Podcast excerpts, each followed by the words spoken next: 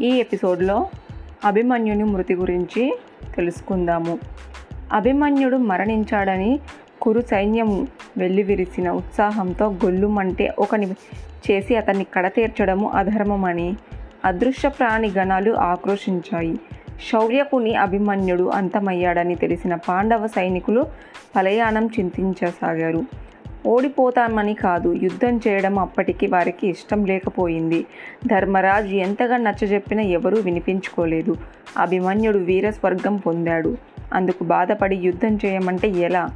రండి పోరాడండి అని ధర్మనందనుడు అంటున్నా తరలి రాలేదెవరు? ఇంతలో సూర్యాస్తమం అయ్యింది. ఆనాటికి యుద్ధం ముగిసింది. చీకటి పడగానే నిషాచారులు పిశాచాలు యుద్ధరంగంలో యథేచ్ఛగా విహరించసాగారు. వీరభటుల శవాలను పీక్కొని తిన్నాయి. రక్తాన్ని జుర్రుకొని దాహం తీర్చుకున్నాయి. ఒక పక్క గద్దలు మరోపక్క నక్కలు కూడా శవాలని తింటూ ఆకలి తీర్చుకోసాగాయి. అభిమన్యుని మృతి కలిసి వచ్చినట్టుగా భావించి కౌరవులు నృత్య గానాది గోష్ఠులతో వినోదిస్తే పాండవులు భరించలేని వేదనతో కన్నీళ్ళు పెట్టుకున్నారు. అభిమన్యుని తలుచుకుంటూ ధర్మరాజు పరిపరి విధాలుగా దుఃఖించసాగాడు. అభిమన్యుడు సామాన్యుడు కాదు మహావీరుడు. కృపాద్రోణాది మహాయోధులు పరీక్షిస్తున్న పద్మ వ్యూహాన్ని ఛేదించాడు. కౌరవ సేవను కౌరవ సేనను చెల్లాచెదురు చేశాడు. దుశ్శాసనునే పరిగెత్తించాడంటే అభిమన్యుని అత్యుద్భుత విక్రమే పద్ధతి. నభూతో నా భవిష్యత్ అయ్యే అభిమన్యుని ఏడని అర్జునుడు అడిగితే ఏం చెప్పను? పెద్ద తండ్రిగా వాడి బాగోగులు చూడవలసిన వాణ్ణి. తన బాగోగుల కోసం వాణ్ణి పణం పెట్టాడు. ముక్కుపచ్చలార పసివాణ్ణి పద్మవ్యూహంలోకి ప్రవేశించమని ప్రోత్సహించటము ఎంతటి ఘోరము. ఆశాపీడితుడు తను వివేచన ఎక్కడిది? అభిమన్యునితో పాటు తాను మరణిస్తే బాగుండు. అర్జునునికి అభిమన్యుడు ఇక లేడని వార్తను చెప్పే దుస్థితి దాపురించేది కాదు. నలుగురు ఒకటై ఒక్కరిని చేసి అభిమన్యుని అంతమొందించారంటే విన్న అర్జునుడు ఊరుకుంటాడా? గురుదేవుల ద్రోణాచార్యులతో సహా కైర కౌరవ యోధులందరినీ కడతేర్చి కానీ నిద్రపోడు. ఆయనంత మాత్రాన అభిమన్యుడు తిరిగొస్తాడా? రాడు కాగా రాడు. పుత్రశోకం భరించడం ఎవరి తరము? ఎంతటి పాపానికి ఒడిగట్టారంటూ ధర్మరాజు కంటికి దంటికి ఏకదాటిగా ఏడవసాగాడు. పసివాడు అర్జున్. అభిమన్యుణ్ణి పద్మ వ్యూహంలోకి ప్రవేశించమని ప్రోత్సహించడం పెద్ద తప్పు. అదే అవకాశంగా నలుగురు ఒకటయ్య చిన్నారిని అంతమొందించారు. కర్ణాది యోధుల కపటభయం ఊహించలేనిది. అభిమన్యుని మృతి మరవలేనిది. అంటూ దుఃఖిస్తున్న ధర్మరాజు ముందు వ్యాసుడు ప్రత్యక్షమయ్యాడు. వ్యాసుడు కనిపించడం ఏమిటి ధర్మరాజు ఆ మహర్షికి సాష్టాంగ నమస్కారం చేశాడు. తర్వాత తన బాధను ఇలా వెళ్ళబోసుకున్నాడు. తప్పు చేశావు మహామోని చాలా పెద్ద తప్పు చేశావు. పద్మవ్యూహము ఛేదించి తెరువు ఏర్పరచమని అభిమన్యునికి నేనే చెప్పాను. ఎందుకలా చెప్పానంటే ఆ బాలశూరుడు తెరువు తెరువు ఏర్పరిస్తే చతురంగ బలాలతో మొగ్గరంలోకి సహోదరులందరూ ప్రవేశించవచ్చని నా ఆలోచన.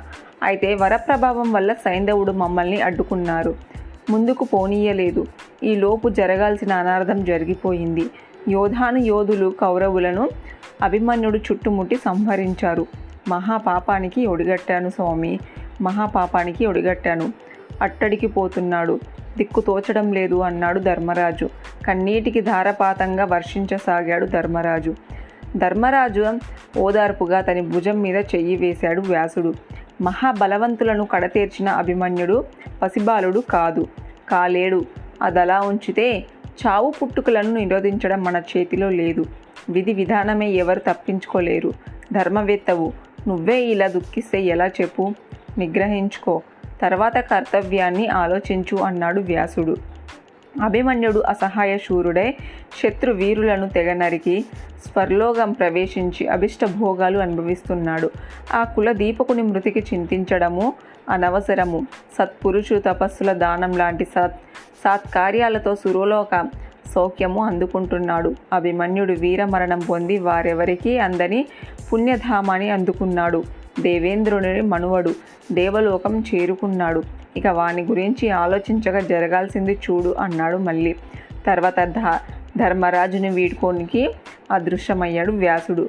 మహాతపస్శాలి వ్యాసుని మాటలు కొంత ఊరటం కలిగించిన అర్జునుడు వచ్చి అభిమన్యుడు ఏడని ప్రశ్నిస్తే సమాధానం ఏం చెప్పాలన్నదే ధర్మరాజుని వేధిస్తూనే ఉంది.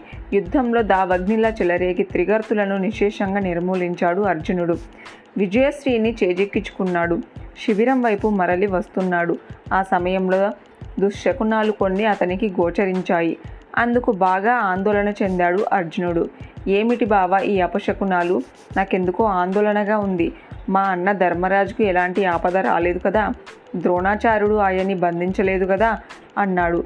శ్రీకృష్ణుని ముందు పసి పిల్లాని వలె వణుకుపోతున్నాడు. అది జరగని పని. మీ అన్న ధర్మరాజుకు కానీ మిగిలిన నీ సహోదరులకు కానీ ఎలాంటి హాని జరిగి ఉండదు. ఇంకెవరికైనా ఏదైనా జరిగిన పక్షంలో అక్కడికే వెళ్తున్నాం కదా తెలుస్తుంది అని సముదాయించాడు కృష్ణుడు. ఇద్దరు శిబిర ప్రాంగానికి చేరుకున్నారు. వారిని చూసి సైనికులు తలదించుకోవడం అర్జునునికి ఆందోళన కలిగించింది.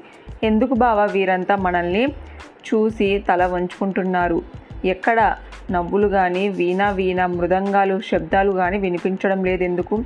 ఏదో అయ్యింది బావా నా సహోదరులకు ఏదో జరగరానిదే జరిగింది. ఇందులో అనుమానము లేదు. అసలు శిబిరానికి రాగానే నాన్న అంటూ నవ్వుతూ ఎదురొచ్చే అభిమన్యుడేడి?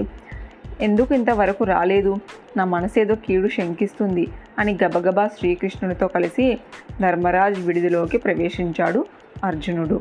కృష్ణార్జునులు రాగానే ధర్మరాజులు లేచి నిల్చొని తలొంచుకున్నారు. అభిమన్యుడు ఎక్కడ? కానరాలేదు అర్జునుని కార చరణాలు ఆడలేదు.